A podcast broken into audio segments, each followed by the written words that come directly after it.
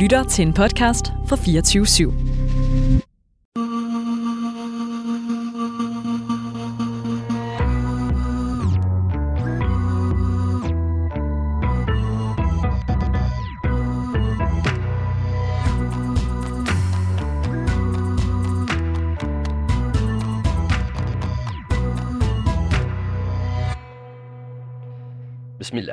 Velkommen til Det Muslimer taler om, et program af praktiserende muslimer.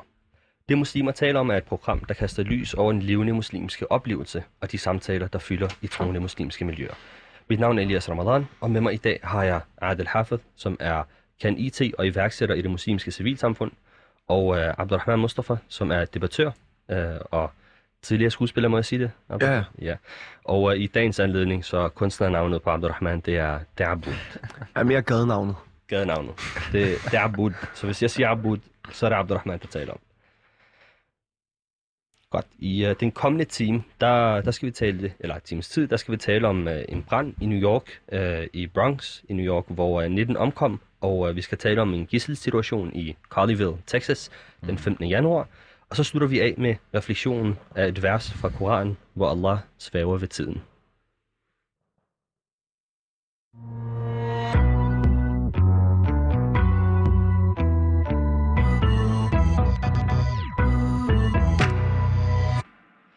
Den 9. januar gik der brand i et boligkompleks i Bronx i New York. Området er kendt for, at der bor mange muslimer der. 19 er omkommet, herunder 9 børn. Mange af de omkomne er muslimer, der er blevet kaldt, det, er, det her er blevet kaldt den, den værste brand i New York i øh, et årti, øh, af flere medier blandt andet. Branden startede længere nede i øh, en opgang i et boligkompleks på mere end 15 etager. Øh, I den her anledning har jeg valgt at tale om emnet døden. Mm. Øh, det første, men øh, det første jeg vil gøre, det er, at jeg vil gerne afspille øh, for jer en stemme af en far. Faren hedder Isaac Drama, og øh, han havde lige mistet sin øh, hustru og tre børn i den her brand.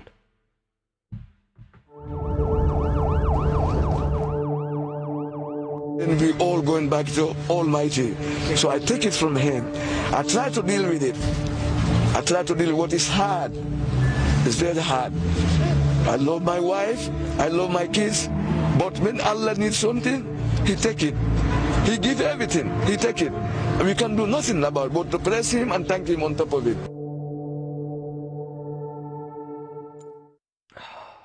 Skal de bruge øh, 5 sekunder for lige at trække vejret. Ja, subhan. Han mistede børn og koner. Tre børn og Tre kone, børn og en kone. og hans børn var slut teenager. Subhanallah. Det er hårdt at lytte til. Er der en af jer, der vil gribe ordet? Øhm, det er jo meget tragisk, men refleksionerne, vores bror har gang i her, mashallah, det er jo, det er jo noget, vi alle sammen bestræber os efter. Den her mentalitet, om end den er meget svær. Nogle ord, han ytrer, vil være mega svært apropos øh, emnet, vi snakkede om den sidste time, om vrede. De fleste vil jo takle det her med øh, det klassiske spørgsmål, hvorfor mig? Hvad har jeg gjort? Jeg har aldrig gjort noget forkert. Øhm, så for enhver muslim, i hvert fald nu snakker jeg for mit vedkommende, er det drømmescenariet at have den her sabr, tålmodighed, den her styrke, øh, som vores bror han udviser. Så kæmpe respekt for det. Og Han nævner noget om, øh, at, at uh, Allah han, han giver så meget, mm. Og han tager tilbage til sig, Mm. hvad han, uh, hvad han vil tage tilbage. Um, Det er en kendt frase, vi bruger. Det er også, det er også når det er, vi, øh, når det er, vi hilser på, øh, på den afdødes familie, så siger vi lillahi ma a'ta wa lillahi ma akhad. Altså, det er, det, det, det Allah, han har givet, det tilhører ham. Altså, de, de familiemedlemmer, de stunder og alt det her. Det er Allah, der har givet os det. Og det, han har taget tilbage, det tilhører os. Det tilhører også ham. Øh, og det er jo det, vi ser ham... Øh, altså, det, er et- det er et stykke teori, men han giver, han giver teorien liv i øh, en meget svær, øh, meget svær situation. Og øh, typisk, når, de, når det kommer til tragedier, så kan vi godt zoome ind på selve, selve tragedien og, og have den for øje, og hvad var det, der skete, og hvad var det for en smerte, man, øh, man gik igennem. Men som, som muslim, så forsøger man at hæve sig op i sådan et helikopterperspektiv. Og det man kunne sige til ham, det er, at øh, i Koranen står der også, at øh, de som der siger den frase, han nu engang siger, ikke? altså meningsmæssigt, sandelig til inna lillahi wa inna ilahi rajiun, altså sandelig tilhører vi Allah, til, til Allah vil vi vende, vende mm. tilbage. Dem vil Gud sende velsignelser over. Ulaika alaihim salawatum min rabbihim. Øh, og de er ligesom de er, de succesfulde. Ikke? Mm. Så i, i tragedien, så vil han finde, i fremtiden i hvert fald, og måske også nu det, der giver ham lidt, øh, lidt ro og lidt, øh, lidt fatning, men i fremtiden, så vil han finde en stor, øh, en stor belønning for, for den tålmodighed og standhaftighed, han udviser. Inshallah. Elias, øh, jeg tænker på vegne af mig selv og øh, eventuelt nogle af lytterne, som hørte, du blev meget grådkvalt her, Ja. så vil jeg gerne spørge dig, Stor tuder i så vil jeg gerne spørge dig, radio. hvad var det, der ramte dig helt konkret her? Var det mandens ord, eller var det hans tragedie? Hvad er det, der gjorde helt, at du blev ramt? At du kunne sætte dig i hans sted og forestille dig øh, hans hårdhed, eller var det hans måde at takle det på? Det er jeg meget interesseret i at vide, faktisk. Jamen, altså det første, der sker, det er, jeg har jo set øh, interviewet, mm. så jeg, kan, jeg, jeg får det her ansigt af den her herre i sin, øh, øh, en afroamerikansk herre i sin, i sin øh, 50'er, må det være, Mm. som mister to børn, han har opdraget, eller tre børn, han har passet og opdraget og taget sig af, indtil den ene blev 19, og den anden var 21. Mm. Jeg kan ikke huske, hvor ung den øh, yngste var, men, øh, men hun var ikke blevet teenager endnu. Og så tænker jeg på min datter på 9 måneder derhjemme, Mm. som øh, jeg kan bruge mange timer på at skulle tage mig af. Mm. Jeg tror, du kan, du kan relatere Abdurrahman og Ja, helt klart. Adil. Det er ikke nemt. Det er det ikke. Noget, der beroliger mig rigtig meget, altså, nu når vi snakker om det, jeg har rigtig mange, haft, rigtig mange gange haft samtaler øh, om døden, og rigtig mange har, har faktisk spurgt mig, hvorfor jeg har sådan et øh, lempet forhold til det. Og så siger jeg til dem, jeg frygter den rigtig meget, taget i betragtning af, at jeg har lavet rigtig meget, jeg har lavet rigtig meget undertrykkelse i den her jord. Det har jeg desværre. Jeg har været ond på mange måder, øh, og, og gjort nogle forfærdelige ting, som jeg fortryder. Og derfor så frygter jeg at skulle møde mit endelige, uden at have nået at have gjort op med det. Men samtidig, så har jeg bare en, en indoktrineret forståelse af, at døden er min bedste ven. Mm. Det er noget, jeg har lært siden barns ben af. Og en af de bedste eksempler, jeg tager udgangspunkt i, det er, at jeg havde hørt Omar ibn al-Khattab, den anden khalif, efter profeten a.s. Han havde simpelthen en mand ansat, eller hvad det nu var, til at banke på hans dør dagligt og minde ham om døden. Og det er også fordi, at som muslim, der er døden faktisk det ultimative. For mig er det faktisk, at enhver eneste handling, jeg begår mig her i dunia, den er relateret til, hvordan jeg ser mig selv, når jeg står over for min skaber på dommedagen, og, og skal stå til ansvar for de handlinger, jeg laver. Og derfor så er det meget, altså jeg ved, at det kan være meget spøjst og tragikomisk for mange, som kender mig eller har kendt til mig i min fortid, mm. og tænke, okay, øh, hvordan kan det være, at du er så overvejet over for døden, men alligevel har begået så mange synder.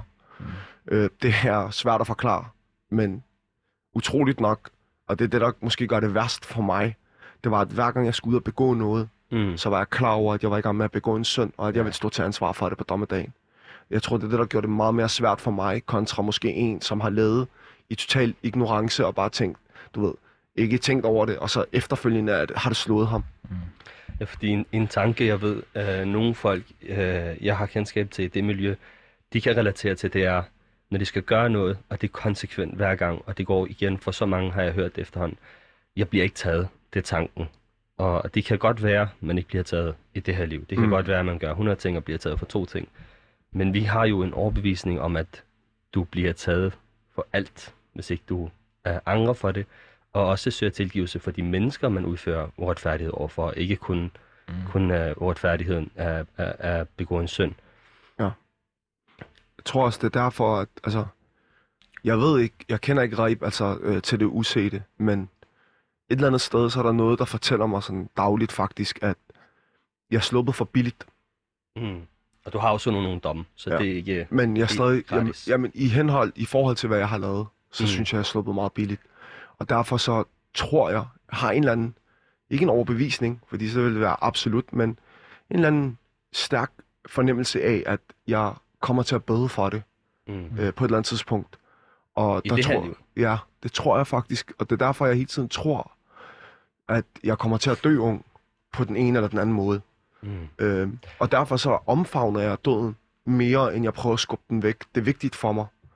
Øh, jeg siger ikke, at jeg er et engel, tværtimod. Jeg gammel stadig. du er? Altså, Jeg er for lytterne- 31. Du er 31, Ja. okay. Du er ikke 57. Nej, nej. Jeg, jeg er stadig, altså, jeg, jeg begår stadig synder og sådan der en gang imellem, men du ved, jeg er meget mere overbevist om, at det skal jeg ho- holde op med, fordi at jeg tror bare, at i forhold til rigtig mange andre, der er mere sådan, jeg ved ikke, om det er en generel tendens, om, eller om det er fordi, at det er relateret til min fortid, men jeg har bare sådan, også faktisk før jeg blev bandemedlem, tænkt rigtig meget over, at øh, døden, altså det er noget, jeg er overbevist om, at den kan komme når som helst, ikke? så derfor skal man være klar på den. Mm. Adel. Ja. Jeg tænker, noget af det interessante, noget af det interessante her, og vel også formålet med, med, med det her program, det er lidt to verdener, der, der mødes. Mm. Så dem, der lytter med, øh, de har måske en anden opfattelse af døden. Og min erfaring med, med samtaler om døden i Danmark generelt, det er, at det er et, det er et tabu. Mm. Man bruger sjældent ordet døden. Altså hvis nogen dør, så siger man, øh, jamen, de er sovet ind, eller man, man Mm. bruger en eller anden vending, der ligesom holder, holder realiteten lidt på... Øh, Man er Lidt- afgået ved døden. Det lyder så for ja, ja, det lyder altså... Ja, det, ja, det lyder ikke så kynisk, vel? Og Som om, at det var en destination, man nåede til i bussen. Men så jeg tror, det, det vores forståelse af døden gør for os, det er, at uanset hvad det er for nogle tragedier, man, man måtte blive udsat for, så søger man en eller anden form for, øh, form for mening i det alligevel. En rationalisering. Ja, og når det er, du finder mening i noget, så kan du godt leve med det, så kan du godt acceptere det. Øhm, og der, der er faktisk en bog, der blev skrevet af sådan en, øh, en, en filosof, som jeg læste, øh, eller jeg har ikke læst bogen, men jeg, læ- jeg, har læst, jeg, har, jeg har læst om filosofen på, øh, på mit studie, han hedder Heidegger. Han, han skrev Ja. faktisk en bog, der hedder The, The Denial of Death. Mm. Øh, fordi det er en ting i, øh, i, i Vesten, ikke? og mange taler om The Denial of Death. Og han siger, at man skulle lære at stå ansigt til ansigt med erkendelsen, at vi en dag dør. Og det vil faktisk lede til, at man har et meningsfuldt og, eller meningsfyldt og, og autentisk liv. Så det, hvis vi skal tage fra hans erfaring, han tror på, han tror på en Gud, der er al visdom. Eller har, ja, han er al visdomsfuld, eller hvad, hvad man siger, ikke? Al-Hakim siger vi på Mm. arabisk. Han har al, al visdom, han har al viden. Det er ham, der har skabt os, det er ham, der har givet os, det er ham, der har forsynet os i, i de her 50 år, han har levet. Det er ham, der har givet ham øjne. Alle de her, alle de her ting, som vi, vi ligesom kunne nævne. Og nu er det også ham, der tester ham. Og det er der en visdom i. Det er der en, måske ikke en belønning i her og, og, og, og nu, men en belønning, som han vil se i, øh, i, øh, i fremtiden. Mm. Den smerte, som man oplever, den bliver kompenseret på et eller andet tidspunkt. Altså vi lærer jo, at du rammer ikke tornen af en, af en rose, uden at du, Mm. du ligesom bliver øh, jeg ved, frelset en smule, eller du får tilgivet nogle, øh, Ja. tilgivet, tilgivet nogle, nogle synder. Så det er en midlertidig smerte, man kan opleve, når det er, at man bliver udsat for en test, uanset hvad det er for, for, for en, og uanset hvor lang den måtte føles. Men belønningen er, er evig. Og det er noget af det, der kan give os ro, og det er noget af det, der kan få os til at acceptere situationer og leve videre. Altså, vi kender, jeg, jeg, jeg kender en mand fra, fra moskeen, der har, altså, han har mistet fire børn også. Wow. Fire børn. Ikke samtidigt, men i løbet af sit, i løbet af sit liv. Og det, øh, og, og, og jeg har ikke set en stå stærkere og være mere fattet og være mere smilende og være, altså han er, øh, måske ikke smilende. det er ikke lige, nu kom der lige en joke ind. Men altså, det er ikke fordi han går rundt og er sur, men altså han er meget stærk, han er meget fattet, han er meget øh, afklaret, han er meget tålmodig. Han er ikke sådan, du kan ikke se, at han er mærket af det Mm. øh, psykisk. Og det, det er jeg helt overbevist om, at det er noget, vores religion, øh, vores religion giver os, de forståelser, vi har af, hvem Gud er hvordan, hvordan har I så selv håndteret, hvis, øh, hvis en, som kommer jer nært, øh, en, som I holder af, går bort? Hvordan har I håndteret den situation? Så jeg har ikke... Jeg, jeg, alhamdulillah, øh, jeg tror, øh, alhamdulillah er oversat til sådan øh, hverdagsdansk gudskelov, ikke? Jeg har ikke rigtig oplevet øh, nær familie eller helt nær Mm. venner opleve, øh, opleve døden. Jeg har, jeg har set mine meget tætte venner haft, haft nær familie, der, der, der har oplevet døden eller vendt tilbage til, til Allah. Jeg har også haft en ven på, på et tidspunkt, min, faktisk min mekaniker nogle år tilbage, hvor hans, altså en bil, han, han øh, reparerede mm, på, ja. den øh, faldt ned fra den her, jeg ved ikke, hvad man kalder den, men på hans værksted, og så øh, en på, ja, meget, meget øh, voldsom, øh, voldsom død. Og der, der har vi bare den her, øh, jeg ved ikke, om vi kan kalde det ritual, men tradition, Mm. at vi begraver, og vi, øh, vi laver de her forskellige bønder, og vi gentager den her erkendelse af, at alt, hvad, hvad vi har fået, det tilhører Allah, og alt, hvad vi har fået, det vil også vende tilbage til, til, til Allah, og den smerte, som han måtte have oplevet i den død, den bliver han kompenseret for, og så videre. Så man finder på en eller anden måde ro i det, ikke? Det er lidt en gentagelse, men, Mm. men øh, jeg har ikke oplevet det på, Vi har på, også, på jo tættere også, øh, hold, ikke? Altså, jeg har kun stået ansigt til ansigt med døden selv, men jeg har ikke haft Mm. nogen helt tæt, hvor, øh, hvor, hvor jeg har skulle sørge. Så du nævner nogle af de her ritualer. Vi har også ritualen uh, Azar, kondolencen, om man Ja. vil, hvor man kondolerer, og det gør man i, i tre dage. Og der, der tænker jeg, at, at visdom bag, at man skal imødekomme sine følelser Mm. øh, og, og sørge over det. Uh, der er også en episode, hvor profeten var fred med ham. Han, han mister sin søn, Ibrahim, Mm. Øh, og og, så, og var der, så var der en, en af profetens ledsager, som var i chok over at se profeten græde. Mm. Og så sagde han til ham, er det, er det øh, også dig, altså græder du også? Mm. Øh, er du ikke hævet over det, om man vil? Øh, hvad hedder det? Det læser jeg i hvert fald ind i det. Og så svarer han, at øh, altså profeten svarer, at det, er- det er en velsignelse at kunne sørge. Mm. Vi snakkede tidligere i den Hjertet, første time. hjertet øh, bliver... Ja, han Altså siger, øjet, øjet det, det græder, og hjertet bliver, bliver trist. Ja, det var, hvad han svarede. Ja. Øhm, og, og i den første time af det her program, der talte vi om vrede. Mm. Jeg har set sorg forvandle sig til vrede. Mm. Abu, er det, er det noget, du, du kan relatere til? Og hvad synes du er den rette måde at, at sørge på? Hvilke følelser bør komme til udtryk? Eller er der noget, der hedder den rette følelse? Undskyld, det sidste ord, hvad var det, du sagde? Er der noget, der hedder den rette følelse? Må man godt være vred?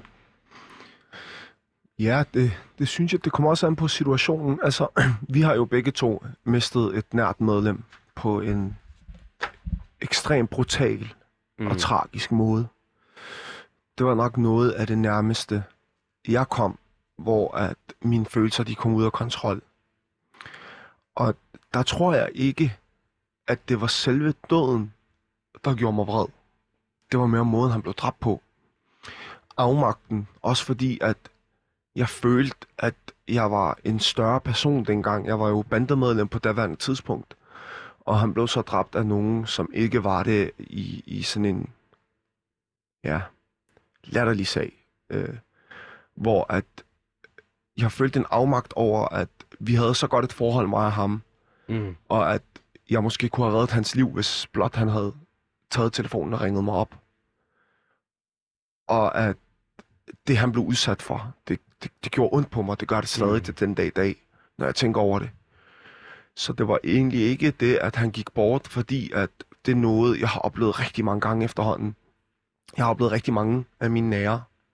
Især som tidligere bandemedlem, der har jeg jo mistet i hvert fald over, hvad man kan tælle på sine fingre. Øh, både meget nære venner, og så også nogle, man har kendt sådan sporadisk. Ikke? Øh, men øh, lige med det her, der blev jeg ekstremt fred, men det var mere omstændighederne end selve døden. Jeg har ikke selv mistet noget nært familiemedlem endnu, Mm. øh, så jeg ved egentlig ikke, hvordan jeg vil øh, øh, reagere på det. Men det kommer også an på, hvordan man anskuer det. Hvis man som muslim anskuer det islamisk, så synes jeg ikke, det er i orden, at man bliver vred over omstændigheden døden.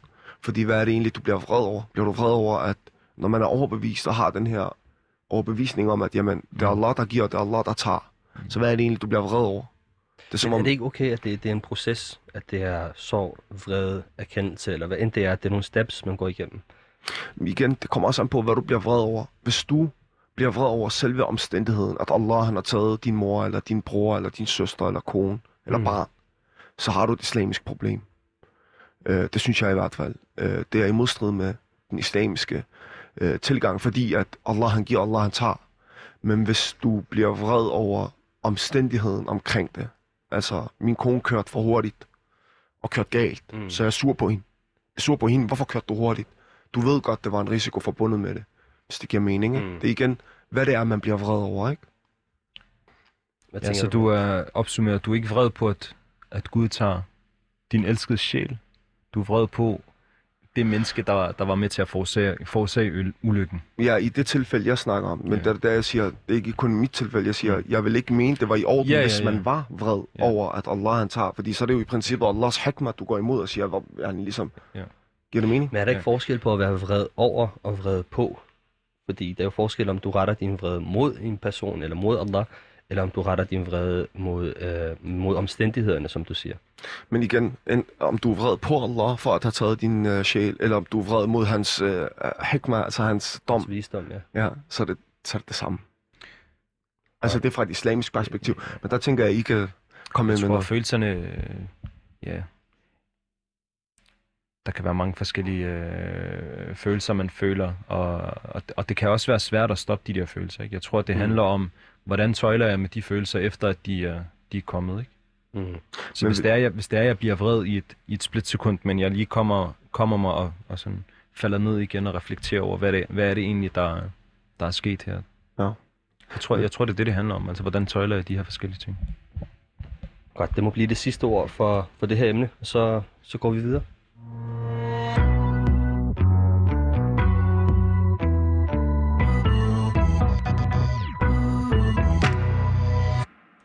Var lidt synd at stoppe den der, for det blev en meget interessant snak, men, men tid, uret tigger, øh, og øh, vi skal snakke om noget andet nu. Øh, vi skal tale under det indslag, som øh, vi kalder Skal vi tale om det? Øh, og øh, det er en del af programmet, hvor øh, vi snakker om nogle emner. Øh, for samtalen om islam og muslimer i danske medier har de seneste årtier kredset omkring de samme emner. Det er emner, hvor den danske muslim ofte er på, hvad vi kalder anklagebænken. Øhm, emner, som egentlig ikke fylder i den gængse muslim, danske muslims liv og hverdag, men som problematiseres af, af andre aktører i samfundet. Vi skal nu snakke om øh, et af de her emner og vurdere med vores panel, om emnet skal pakkes væk en gang for alle, eller om emnet fortjener mere opmærksomhed for fremtiden. Mm. Og nu skal I lige hænge i, fordi der ligger en lang forklaring bag den her sag, der skete. En kidnapningssag fra den 15. januar øh, fra Colleyville, Texas. Den 5. januar tog en mand fire gisler til fange i en synagoge i Colleyville, Texas. Den nu afdøde gerningsmand var en britisk muslim. Hans familie har beskrevet ham som, en psykisk, øh, som psykisk udfordret. Broren til gerningsmanden var i telefon med FBI og hjalp med at forhandle med sin bror om at løslade fangerne. Broren siger, at gerningsmanden ikke havde tænkt sig at, skabe no- øh, at, at skade nogen af fangerne. Gerningsmandens krav var at løslade neoforskeren øh, fra MIT, Afia Siddiqui, som afsoner en dom på 86 år for morforsøg på to amerikanske militærpersonale i Afghanistan. Afi Sadiri skulle angiveligt have fået hænderne på et våben og skød øh, to skud uden at ramme nogen, og den episode skulle være sket i 2008. Øh, hun blev dog skudt i maven af en af soldaterne. Morforsøget skulle angiveligt have fundet sted, mens Sadiri var i amerikansk varetægt i Afghanistan. Øh, det er en af Amerikas mest omdiskuterede domme. Det skyldes meldinger om Sadiqis angivelige fangenskab og tortur og voldtægt i det berygtede militærfængsel Bagram-fængslet, som lå i Afghanistan. Derudover var der nogle, øh, nogle af vidneforklaringerne, som var modstridende, og, og det, er jo, det er jo det, der skete i 2008. Øh, og den her gisselsag, den fandt jo sted 15. januar 2022. Mm. Øhm, så hvad angår selve gisselsagen den 15. januar, så havde Sadiqi eksplicit frabedt sig, at nogen skulle gøre lignende i hendes navn, og hendes familie har faktisk også været ude og tage afstand for hele situationen. Mm. Og med mig i dag, der har jeg jo øh, iværksætter i det muslimske civilsamfund, Adel Hafid, og debattør Abdurrahman Mustafa, som vi i dag også kalder Abud.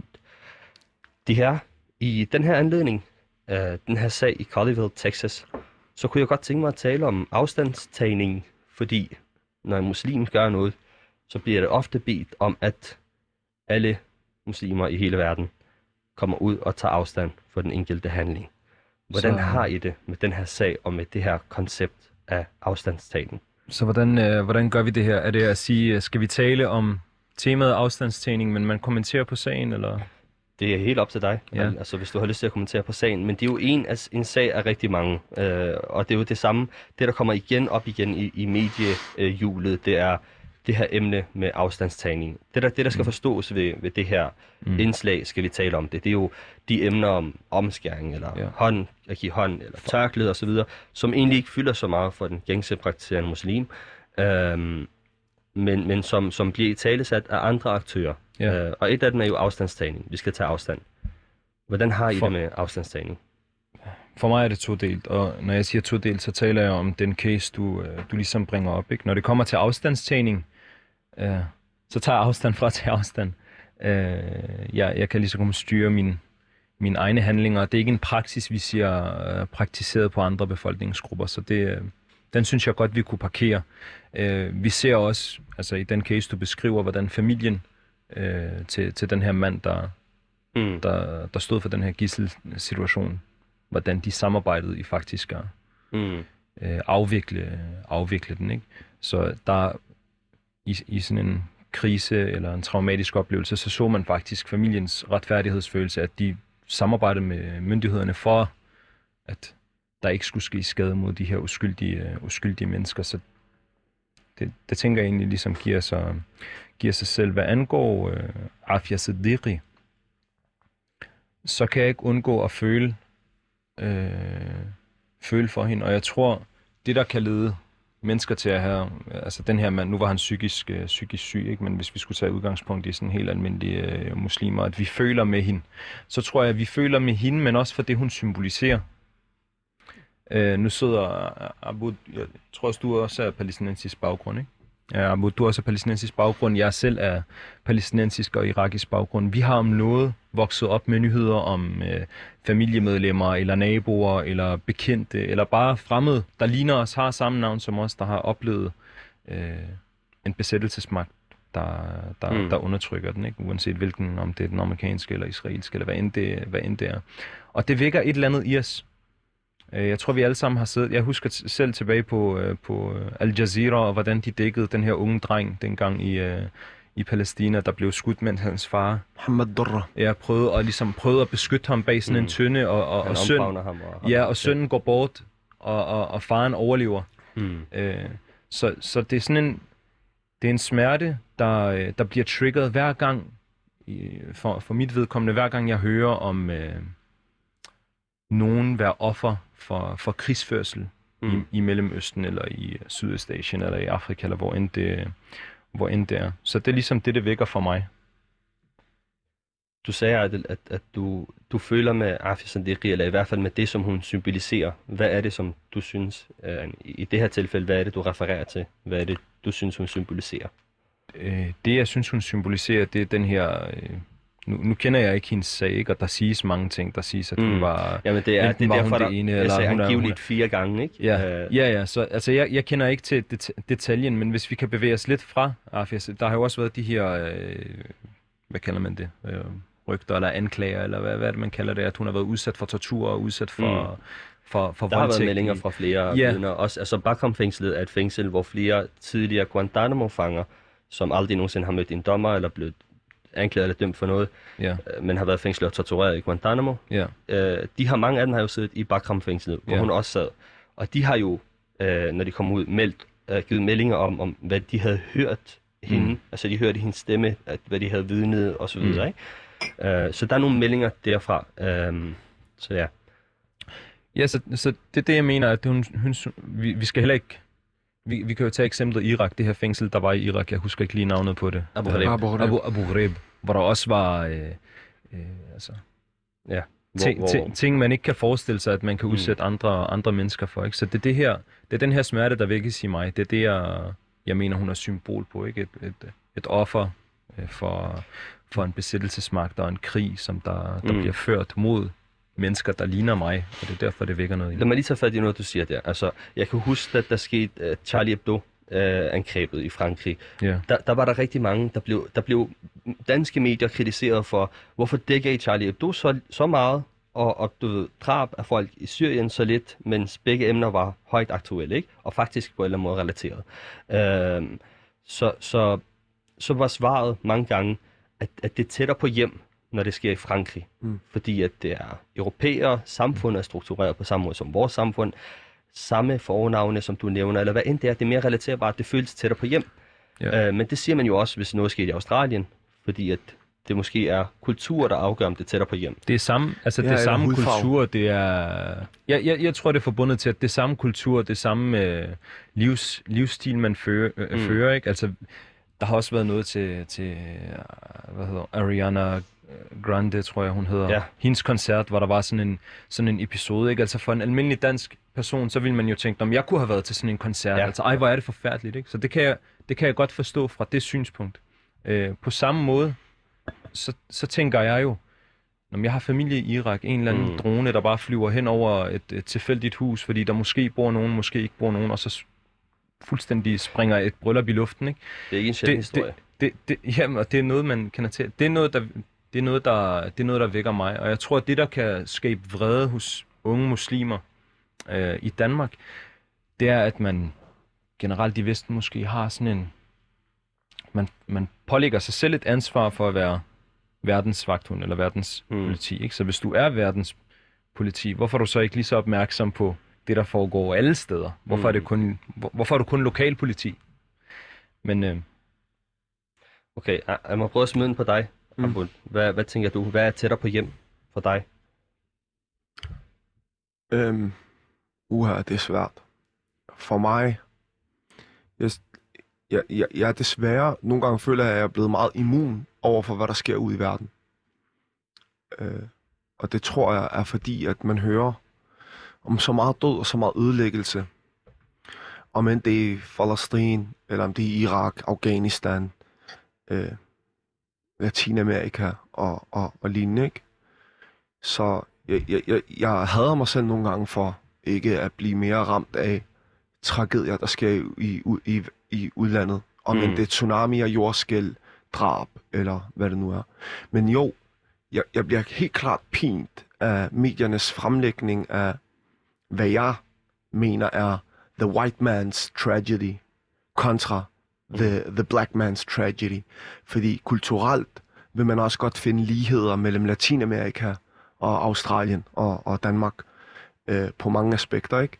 Men stadig, så vil vi ikke se den samme øh, respons på, at et kartel har halshugget øh, en hel øh, skolebus øh, på grund af en eller anden gisseltagning i, i Mexico, kontra, hvad du siger, Australien eller, eller andre steder, ikke?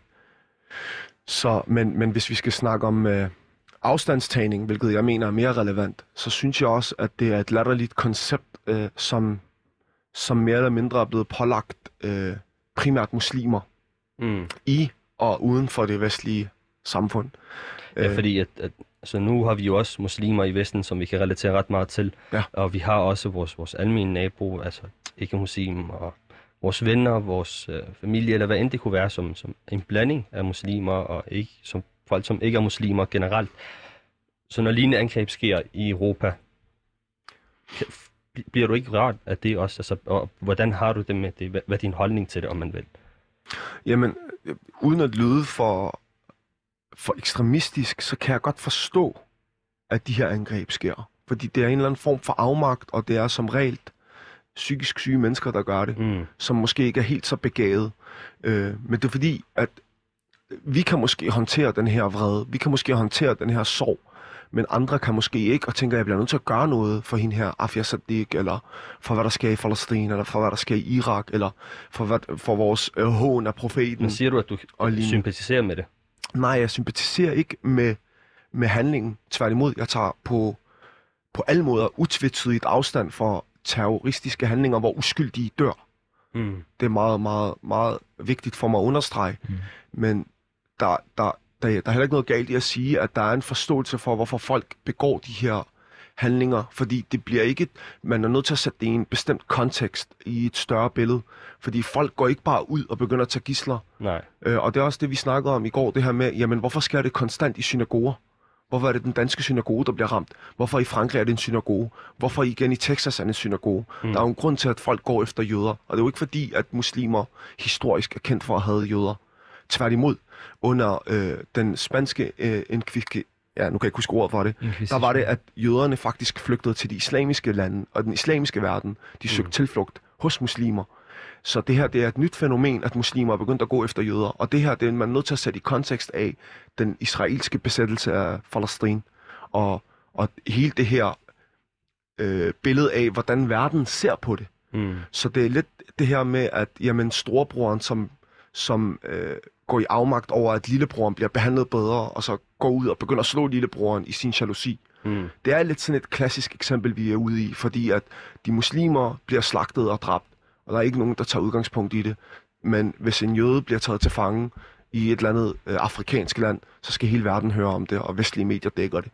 Og, og det føler man bare en vis afmagt for, og en, en forskelsbehandling af mm. som muslim. Det kan man ikke undgå. Og nu har vi, øh, vi har åbnet Pandoras æske. Ja, det er, et, det er også nogle vanvittige, Øh. jeg tænkte over lige før, at det er vigtigt. altså, du kommer med nogle absurd, øh, abstrakte emner, Store og forventer, at vi spørgsmål. skal klare dem på 10 minutter, ikke? Jamen, det, det er magi, og det er øvelser, og det er træning, det er alt muligt, du skal kunne for, for at kunne klare det. Det er en umulig opgave, og det er heller ikke mening med det her indslag. Det skal forstås som, vi har øh, nogle emner, som går igen. Mm. Så skal vi lige diskutere, er det faktisk, fordi en påstand, vi har, det er jo, at det, mange af de her emner berører os ikke. De ting, der sker i den offentlige presse og i debatter.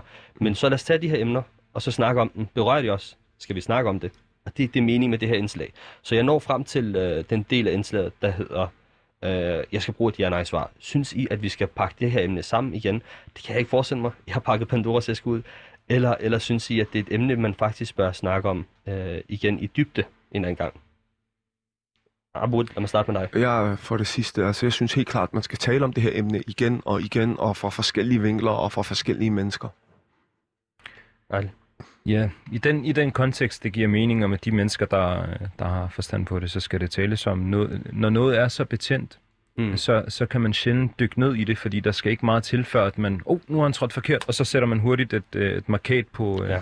på vedkommende. Ikke? Der er jo ikke nogen mennesker, i, altså, der er ikke nogen normale mennesker, der ønsker død for nogen, eller ødelæggelse for nogen. Mm. Alle vil gerne kunne leve sammen i harmoni, respektere hinanden, respektere hinandens forskelligheder. Det er jo også det, vi, vi alle tre her øh, repræsenterer. Ikke? Men skal man kunne have den snak? Ja, øh, gerne uden mig. Nej, det politiske det er måske heller ikke din, din, din uh, hovedinteresse. Ejl. Nej, det er det ikke. Men, øh, men I har beriget os med meget, og øh, vi skal have den snak en anden gang, kan jeg høre. Ja.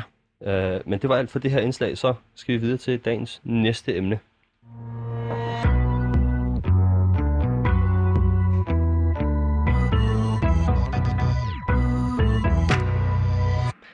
Ja, så bliver det lidt anspændt. Men øh, nu øh, kommer vi ned til jorden igen, og vi skal snakke om noget meget mere jordnært. Vi har brug for noget, noget næring til sjælen. Så vi skal i fællesskab reflektere over kapitlet Tiden. Øh, det er kapitel nummer 103 i Quran.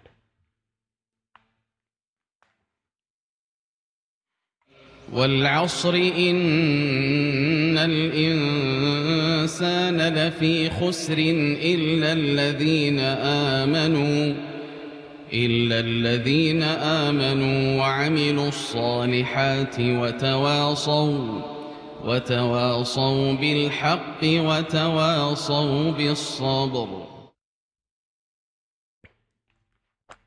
Jeg starter lige med, med at verset. Ja, man kunne lige mærke energien, den, den faldt lige ned igen. Vi har brug for det. Um, jeg oversætter lige det her kapitel. Det første vers uh, siger, Allah sværger ved tiden. Sandelig mennesket er i fortabelse.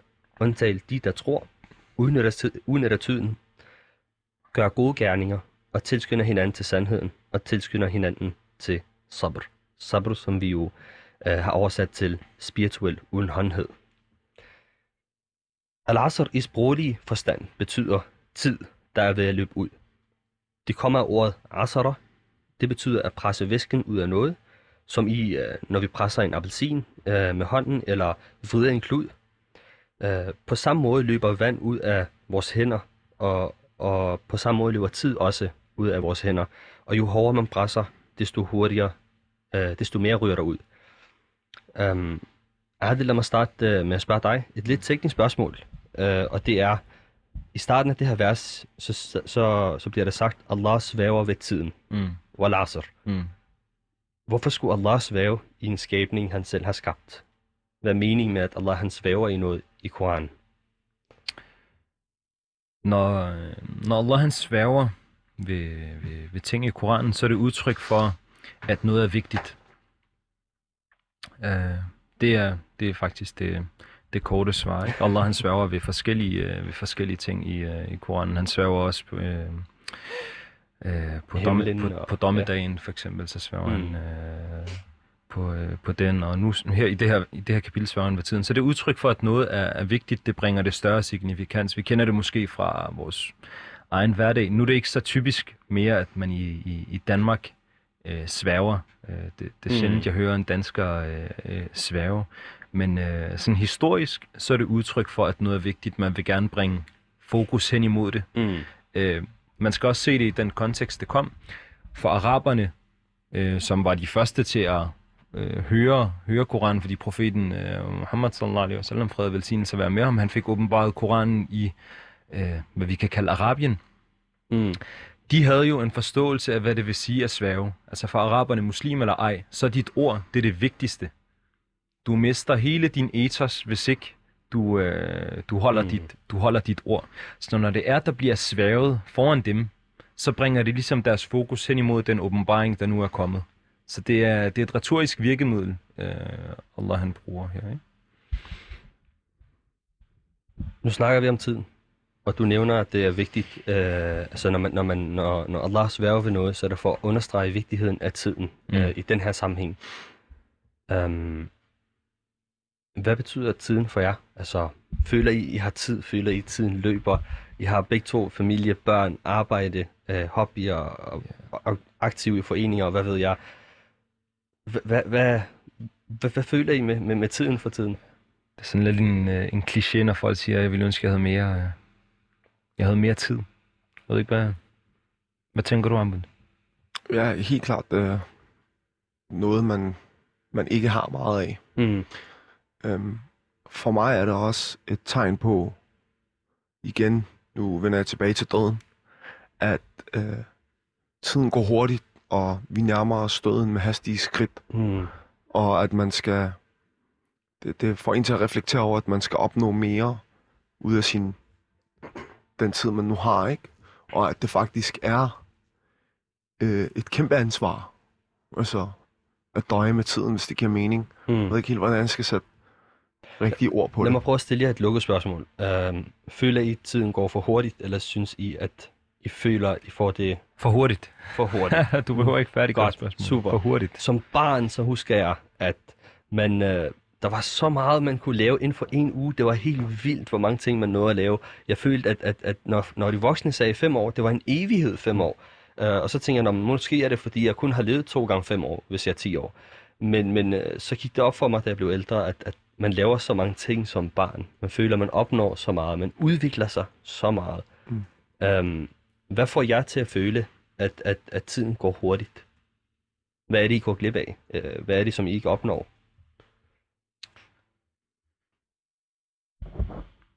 Hvad er det, vi går glip af? Øh, altså, livet er en masse tilvalg og, og fravalg, ikke? Og man kan sige, at hver gang jeg vælger noget til, så fravælger jeg også noget. Så hvis det er, at jeg vælger til, at jeg skal deltage ved... Øh, for eksempel, nu er jeg lige blevet spurgt her i morges, kan du, kan du vikariere på søndag til, til sådan et oplæg? Ikke? Siger jeg ja til at vikariere på søndag, så er det ligesom tid, jeg mister fra, øh, fra, min, øh, fra min familie. Mm. Jeg vil måske ikke kunne tage min søn ud til, jeg ved ikke, Leos Lejland eller, eller et eller andet lignende og hygge. Så det, det er sådan en, bare, hvis, bare man havde, hvis bare man havde tid nok til at nå det hele. Ikke? Mm. Fordi man kommer til at opleve sådan en følelse af, at jeg, jeg, jeg forsømmer et eller andet med, med de her forskellige fravalg og tilvalg. Abud, hvad får dig til at føle, at uh, tiden går for hurtigt?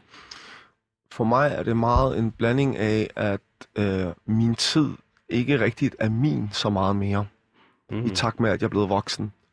Øh, det er meget mere, hvor er det, jeg sætter tiden af til hvem. Mm.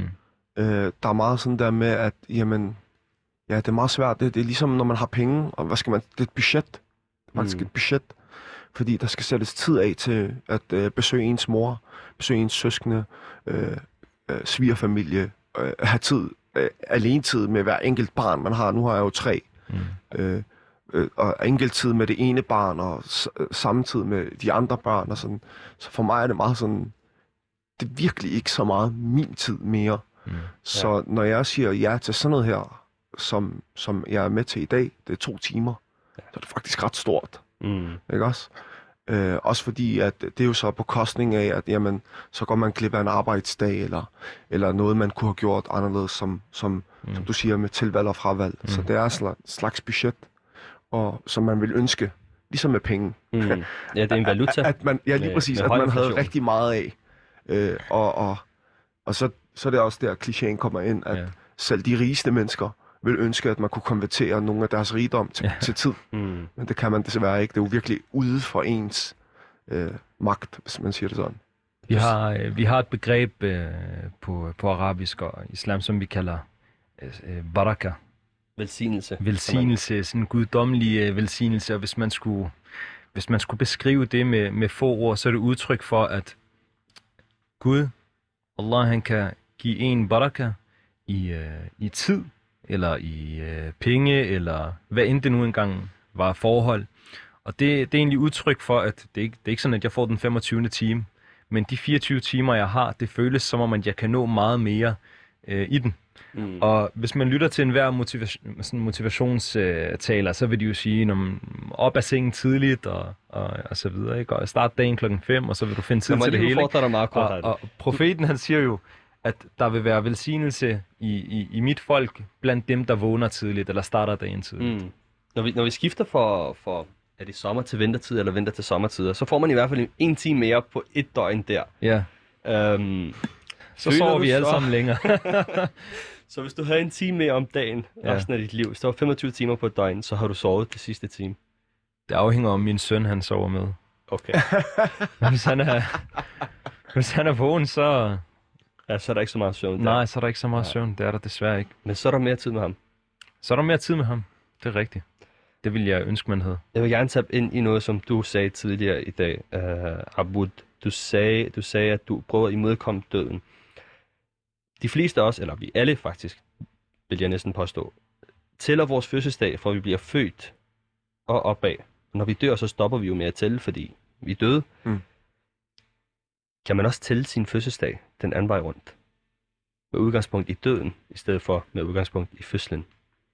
Det bliver meget abstrakt. Det, det blev lidt uh, Matrix, det der. Det er jo, Ja. Jeg ved jo ikke, hvornår jeg dør, så hvornår skal jeg tælle fra? Er det sådan et Ja. gennemsnit, du tager, så siger du uh, 67, og så tæller du ned, eller? Nej, men mere, at man, man måske er det, som man kan kalde, at man har døden i centrum for sin øh, livsovervejelser frem for sin fødsel. Jeg, tr- jeg tror, øh, altså nu, nu blev vi kottet lidt short, da det var, vi talte om, øh, om døden, ikke? Og jeg, da du stoppede os, så havde jeg allerede en, øh, en lusket plan om at drage os ind til, til, til det emne igen, når vi talte om tid. Fordi for os, så kan vi jo ikke tale om tid, uden at tale om døden. Mm. Og hvad der opsummerer både mit forhold til døden og mit forhold til tiden, det, det, det er faktisk opsummeret i et par øh, sådan, øh, øh, ja, nogle, hvad kalder man sådan noget, vers fra et Mm. mm. digt, ikke fra Koran, bare fra et digt, hvor øh, en poet han siger, at sjælen begraver liv, øh, begræder livet, selvom den ved, at glæden ligger i at slippe den. Det skal du lige... Øh... Det, jeg, skal nok over, jeg skal nok oversætte til, til dansk-dansk. Nu, eller, nu starter vi lige med, med det her. Ikke? Så sjælen begraver livet, selvom den ved, at glæden ligger i at slippe den. Mm. Altså slippe døden. Eller slippe livet, undskyld. Intet hjem efter døden for den, som ikke byggede det inden. Så hvem end der bygger det her hjem med godhed, mm. så vil han have et, et dejligt ophold, et dejligt hjem. Og hvem end der bygger det med ja, dårligt, dårlige handlinger, så vil byggeren, ingeniøren, arkitekten, mm. Han, vil, han vil ligesom være øh, fortabt, ikke? eller han vil ikke, øh, han vil ikke noget hjem her. Så for mig, så lærer det her digt mig, at det jeg gør i dag og i går og i morgen, det er, at jeg finder ud af, hvad er det for nogle mursten, jeg skal bygge mit liv med i det her liv. Hvad er det for et hjem, jeg gerne vil flytte ind i? Så hver handling, jeg udfører, det er, det er nogle murbrokker, det er noget øh, mørtel eller spartel eller et eller andet. Jeg er ikke, jeg er ikke maler, jeg er ikke, jeg er ikke murer, jeg, jeg aner det ikke. Men I forstår, I forstår pointen, ikke? Altså, jeg plejer min grund, jeg plejer min, øh, mit, mit, øh, mit jeg, jeg leverer noget til det her byggeri øh, Mm. dagligt. Så for mig så handler det om at engagere mig i nogle aktiviteter, nogle handlinger, nogle, øh, nogle gørmål, der bidrager til min tilværelse i det næste liv. Ja. Fordi det har jeg begrænset tid til at gøre. Jeg har begrænset tid til at bygge det her hjem, og så skal jeg flytte ind i det. Tænker I også på, på tiden, når I tænker på øhm, jeres forældre for eksempel? Deres tid er mere knap end vores. Fordi nu kan vi tælle vores egen tid, men, men hvad med deres tid? Tænker I så også på, hvordan I investerer jeres tid i forhold til, til det? Jeg hørte faktisk engang, øh, jeg kan ikke lige huske, hvad han- jeg så sådan et, et program, og så talte han om det her med at se sine forældre, når det var, de var noget, øh, en, en, en eller anden bestemt alder, ikke? Når, mm. Det var, når det var, de var blevet ældre. Og så øh, intervieweren, han spørger, hvor gammel, eller hvor gamle er dine forældre? Øh, og, og han siger så et eller andet tal, og så i sådan statistisk, så havde de måske 10 år øh, ja. tilbage af deres liv. Og så siger han, "Nå, men så du har, så jeg har 10 år, jeg stadig kan nyde mine forældre i. Men så siger interviewen, prøv lige at tænke over det her, hvor ofte er det, du ser dine forældre i løbet af et år? Og så siger han, jamen det er faktisk to gange På et år? på et år. To gange. I USA. Det var et eksempel fra USA, så mm. de bor i hver deres stat. Men i hvert fald, så sagde han, så du har i virkeligheden 20 gange tilbage med, øh, med dine forældre. Det, Wow. det, det, det resonerede hos mig, ikke? Så det er klart, at når det kommer til tid, og ens forældre, de nåede en vis alder, mine forældre, de er begge i, øh, i 60'erne, så er det klart, at man vil gerne nå man vil gerne nå at give dem nogle børnebørn, man vil gerne nå, at de får skabt nogle minder med dem, mm. at, at, at man når at gengælde bare nogle få procent af, hvad de har gjort for en. Ikke? Abud, øh, du nævnte før tidligere den her sag med, med din mor og det, der skete for hende. Øh, Mm. mm. Det overfald, hun var ude for. Øh, hvad hedder det?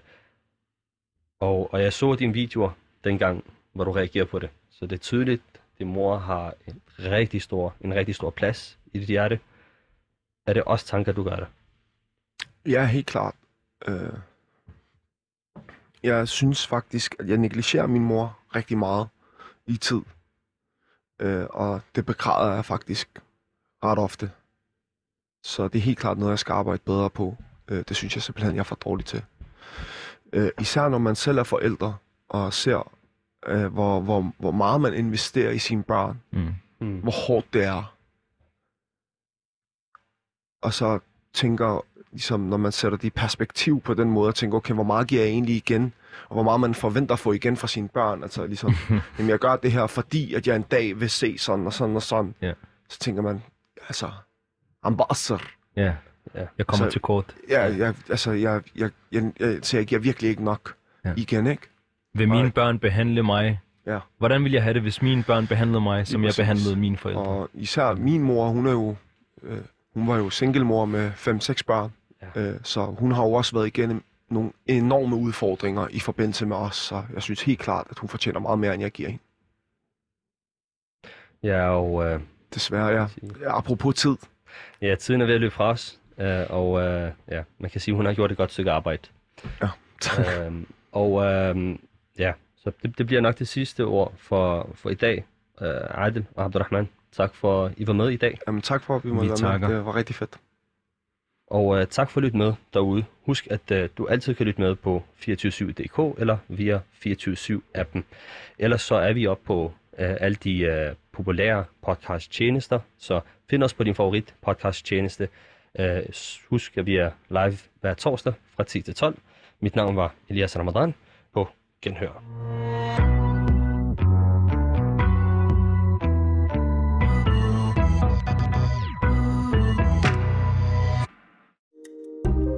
Kære lytter, du har lyttet til et program fra 24 /7. Du kan finde meget mere modig, nysgerrig og magtkritisk taleradio på 24 7 appen Hent den i App Store og Google Play.